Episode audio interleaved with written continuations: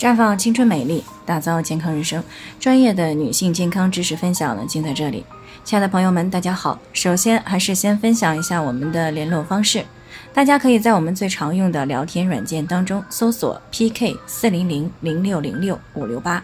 关注以后呢，回复自测进行健康自测呢，可以更有针对性的了解自己的健康状况。接下来呢，开始我们今天的健康主题：你是乳腺癌的高危人群吗？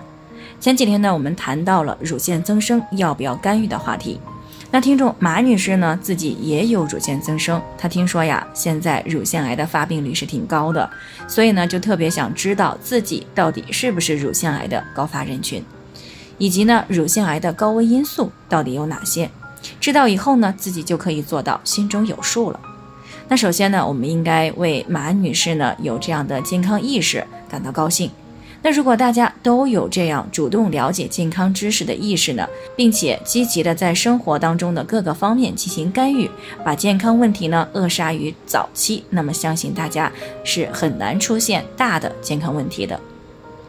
所以呢，接下来我们就来先看一看乳腺癌的高危因素有哪些，哪些女性需要特别的注意。其实呢，乳腺癌呢首个高危因素呢就是遗传。如果家族当中，尤其是直系亲属当中有乳腺癌的家族史，比如说姐妹、母亲、外婆等曾经有过乳腺癌的病史，那么受遗传基因的影响，这类女性出现乳腺问题的概率要比一般人呢高出不少，需要格外的注意。尤其是长期的内分泌失调，尤其是雌激素水平长期过高的女性，也是乳腺癌的高危人群。再有像初潮比较早、闭经比较晚的女性。啊，再比如呢，还有长期雌激素服用史的女性，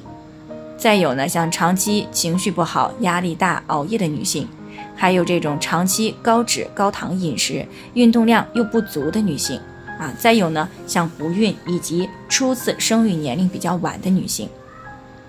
再有像这个哺乳时间比较短啊，停经以后呢，进行雌激素替代疗法的女性，这些女性呢，都容易有长期雌激素的暴露史。